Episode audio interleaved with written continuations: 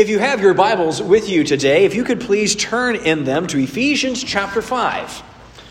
We are resuming our time and our march through the book of Ephesians, even as we continue our series on marriage, uh, which we started a couple of weeks ago. Uh, it is uh, wonderful uh, to be back with you all this week. And again, I'd like to publicly thank uh, Stephen King for uh, filling in for me in my absence. And um, it was uh, wonderful to uh, hear how, how he did, and um, grateful to him, and grateful to the uh, to the session for um, allowing us uh, the time off to be able to celebrate our fifth wedding anniversary together. If you would, as you now turn in your Bibles to Ephesians chapter five, if we will take a look. Uh, we'll be reading, we'll be focusing on verses 21 through 24.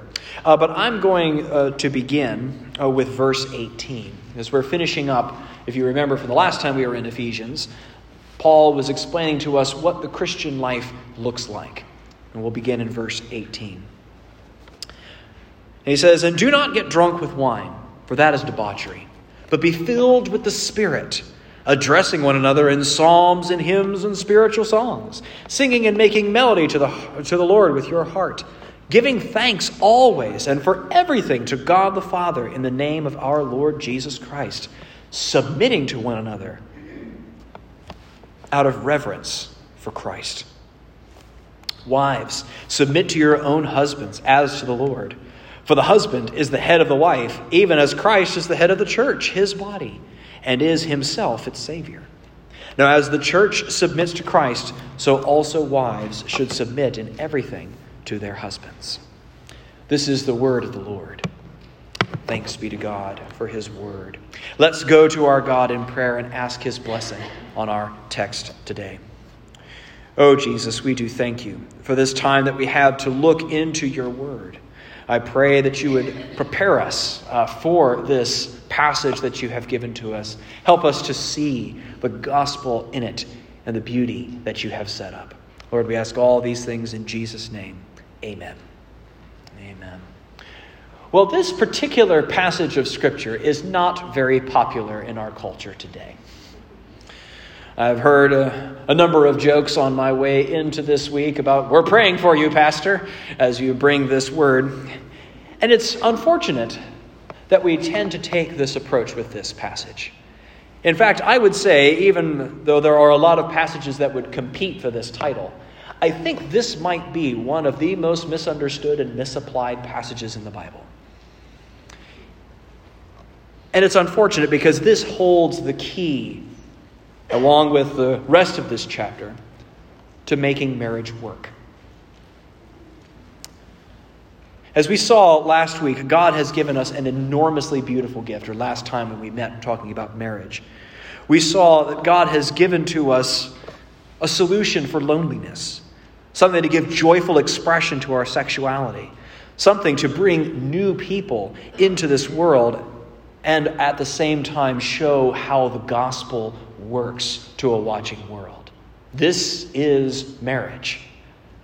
And we can tend to think that something that profound is operated intuitively. But it isn't. As we remember in the previous chapters of Ephesians, particularly in Ephesians 2, when we realized that without Christ we were dead in our trespasses and sins following along the prince and the power of these prince and power of this world, Satan himself, totally insensitive to the things of God, like five minutes ago. And then when we come to passages like this with marriage, we can tend in our culture to say, well, I think we know how to run this institution a little bit better than God does. And that's an incorrect way of taking a look at this. And instead, we cut ourselves off from the blessings that we find in this passage. Now, you may be saying, I was like, okay, Pastor, you're obviously putting a lot of weight on this section of Scripture. Are you saying that marriage rises and falls with how well a wife does? No, I'm not saying that. But what I am saying is that there is a lot to say to both members of the marriage in this passage. This has something to say to husbands as well. Because men have misused this passage as well. As to think that, oh, well, this means that I have a household servant that I can tyrannize. That's how it used to be. But I don't think that's the way that passage is misinterpreted much anymore. In fact, C.S. Lewis put it this way. Follow along with this one. He says, The sternest feminist need not grudge my sex the crown offered to it, either in the pagan or in the Christian mystery. For the one is of paper, and the other of thorns. The real danger is not that husbands may grasp the latter too eagerly, but that they will allow or compel their wives to usurp it. You hear what C.S. Lewis is saying? To put it in my own terms, I have not yet had someone come into my office and saying, My husband is just too active in decision making. When I come home, he already has all the meals planned out for the week, and he didn't even ask me what I wanted to eat. I've never heard any wife complaining about their husband in that way.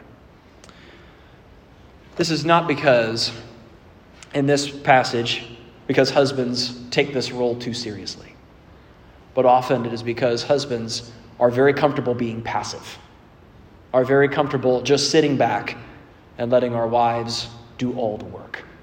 And that's not what this passage calls for. Problems go both ways that I want to address. Now, there is nothing in this passage that is particularly complicated from a language or a grammar perspective. But I think why we tend to get ourselves twisted and not so much is because we don't understand how the gospel fits into this passage. We don't understand how much the gospel needs to transform both members of the marriage in order for this to work as it should.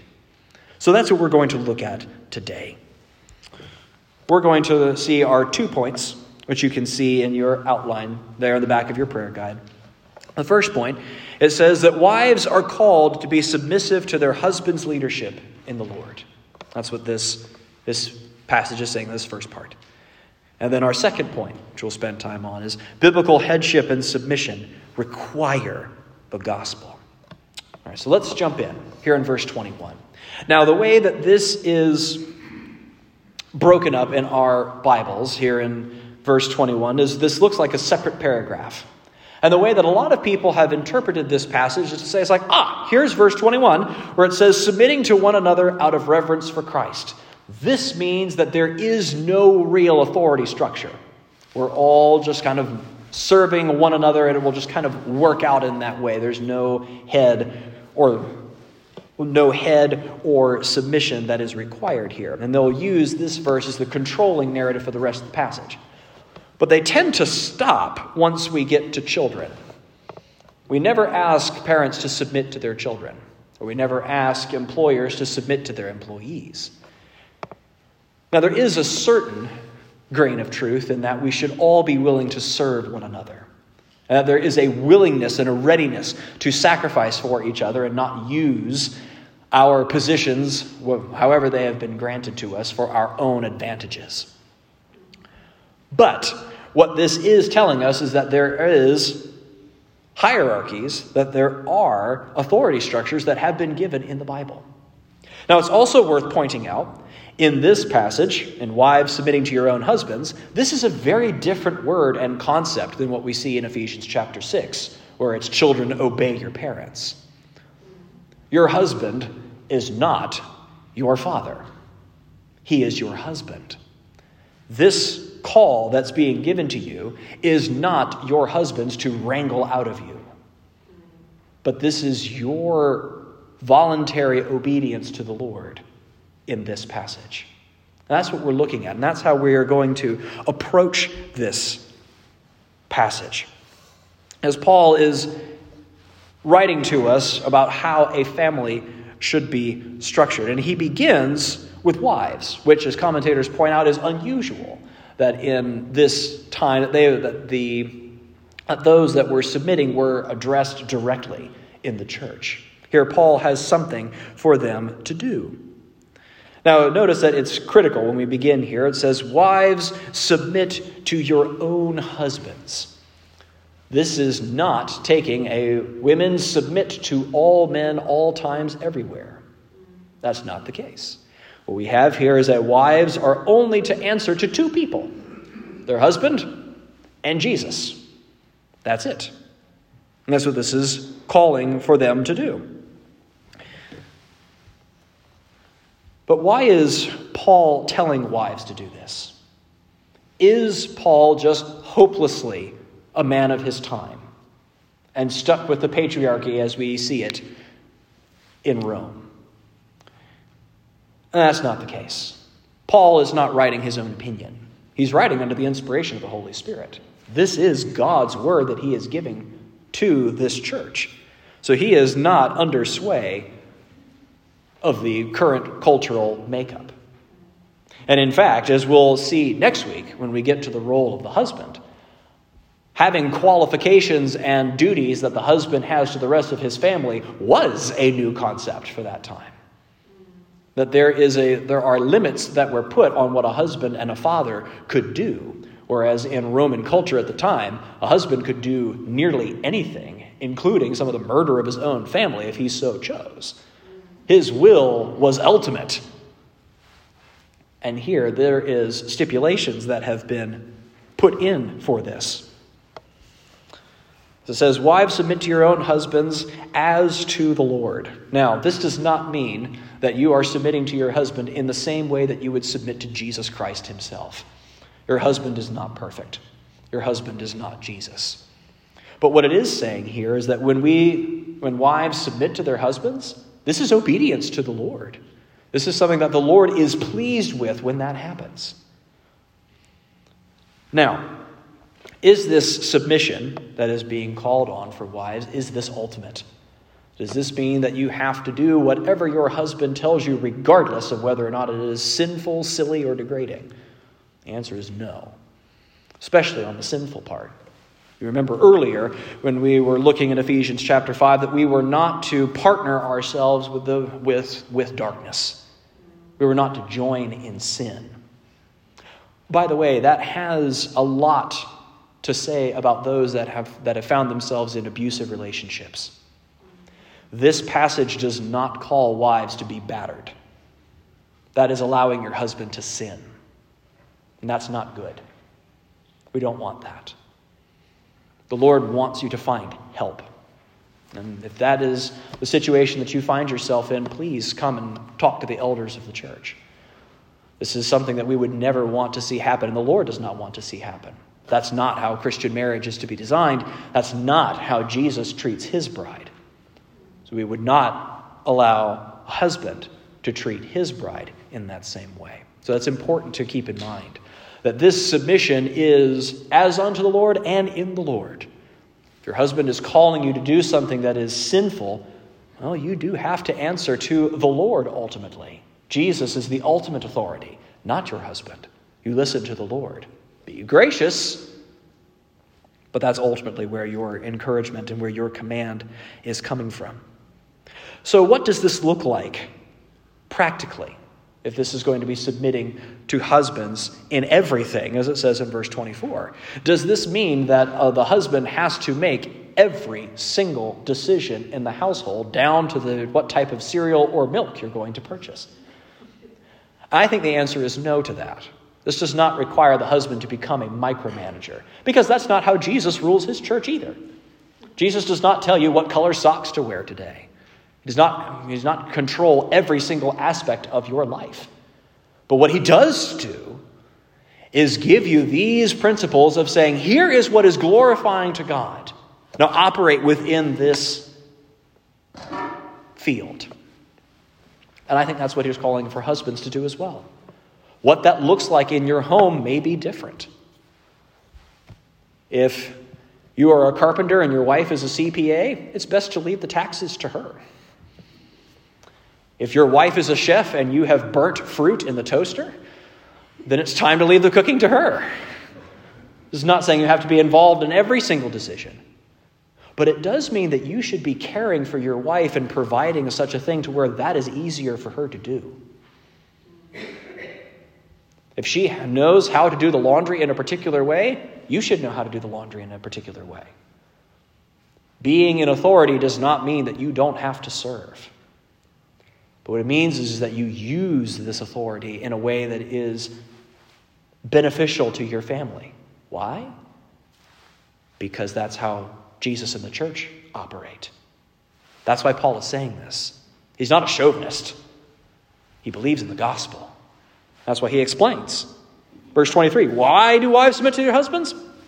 For the husband is the head of the wife, even as Christ is the head of the church, his body, and is himself its Savior. Now, what he's saying here, Paul is not describing as husbands being the saviors of their wives, but what he is pointing out is what Christ is doing. How was Christ a servant of the church? He's died for the church. We'll explain that and look into more of what that means here next week. But Jesus is cared for his church, but calls the church to a life that is good. And that's what he is calling us husbands to do for wives. If you'll listen to any of the resources that I recommend for understanding this passage and others, you'll find some of the books that I've read for this uh, include R.C. Sproul's The Intimate Marriage is a wonderful resource. Paul Tripp's book, uh, What Did You Expect, is another great one. Find those in our church library. But the reason why we are bringing all of these things up, and as you read all of these resources, what you'll tend to find is that the husbands and wives coming to loggerheads to the point where the husband has to put his foot down and saying, No, we're going to go in this direction, only comes up a handful of times in most of these marriages. Just because you are the head of the household does not mean your wife doesn't have a brain. And it means that you can still consult and you should consult her in how you make these decisions and what you do. You are to care for her, after all. You're not to be able to care for her very well if you're never talking to her or seeing and taking into account what her needs and desires are. And in fact, if you find yourself having to pull the Ephesians 5, verse 22 card a lot, then it might be because it might be you're not very good at explaining what it is that you're wanting her to do. Or it might be that you're not taking her needs very well into account. This isn't something that should be done often. But this is something to where that the Lord has provided wisely a structure for this marriage. So that's our first point. So much for our first point. Now into our second point that biblical submission requires a grasp of the gospel. None of this makes sense if we don't have the gospel firmly fixed in our minds as to why it is that we do this. Particularly if we find out that our husband isn't a Christian. What are we supposed to do then? Well, for that, turn with me to 1 Peter chapter 3. Because Peter addresses this exact question. 1 Peter chapter 3. I'm going to back up to verse 24 of chapter 2 because I want you to see that Peter grounds this instruction to wives in the gospel as well. 1 Peter chapter 2 verse 24 it says he himself bore our sins in his body on the tree that we might die to sin and live to righteousness by his wounds you have been healed for you were straying like sheep but have now returned to the shepherd and overseer of your souls. Likewise, see how he's making the connection to the gospel. Likewise, wives, be subject to your own husbands, so that even if some do not obey the word, they may be won without a word by the conduct of their wives when they see your respectful and pure conduct. What is Peter doing here? He's giving us a gospel motivation for this. Even if your husband is not a Christian, submit to him as much as you can. Obviously, if he's telling you things like don't read your Bible or don't go to church, well, then now Jesus is going to step in on those. But by being kind and respectful, we can win our husband to the Lord. This is the gospel. This is what we're called to do. Now, obviously, this is not, a, this is for those who have found themselves in relationships like this.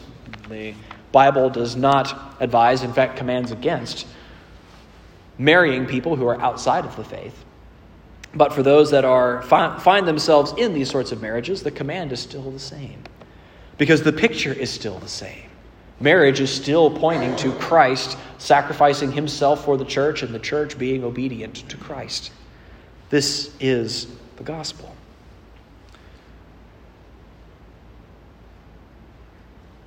Now, by understanding who we are without Jesus, makes passages like this not easy, but easier to obey. If you're coming to this passage and you think that you are in a position where you don't have to serve anyone, that we're too good for submission to God's commands, then we don't understand the gospel and what we have been given. God does not give us these things because he's mean or out of touch with how life is really supposed to be lived. But God gives us these commands because this is how he has designed marriage to work, how he's designed the gospel to be pictured. And likewise, husbands, if we think of ourselves that we are deserving of some sort of servant, to appeal to our every need. We don't understand the gospel either. The gospel calls us to take the things that we have been given and use them for others' good. Husbands, you are to use this authority for your wife's benefit. It should be, you should be the kind of husband that when she gets to these passages, she thinks, oh, yes, that's great. I would love to follow what my husband is doing. We shouldn't get to this passage and wince. So we as husbands should be living lives and caring for our families in such a way that we would be saying, like, oh, my husband is telling me to do this. Well, even if I don't fully see how this is going to work out, he has always acted on our benefits. He's not used this to figure out how he can figure, how he can make another weekend of golf happen. But he's using this because he cares about our family spiritually as well as physically. That's what this should be. So, what's our takeaway from all of this? Well, marriage is a God given institution that is not lived out intuitively.